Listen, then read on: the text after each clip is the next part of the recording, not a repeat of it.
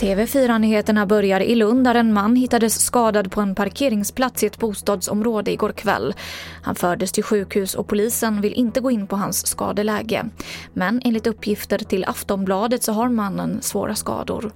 En förundersökning om försök till mord är inledd och ingen är ännu gripen.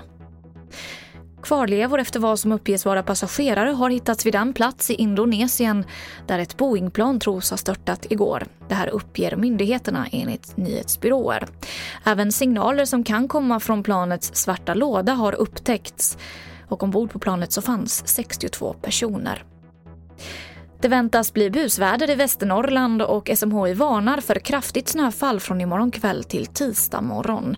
Det kan bli uppemot 40 centimeter snö i hela länet. Och jag avslutar med att efter TV4-nyheternas granskning om misstänkt fusk med fejkade studiecirklar så visar en första granskning från Studiefrämjandet att över 4 000 deltagare och över 400 000 studietimmar nu stryks. Och fortfarande väntar Folkbildningsrådet på redovisningar av alla tio studieförbund med verksamheter runt om i landet. Och mer om detta på tv4.se. Och det var det senaste från TV4 Nyheterna. Jag heter Emily Olsson.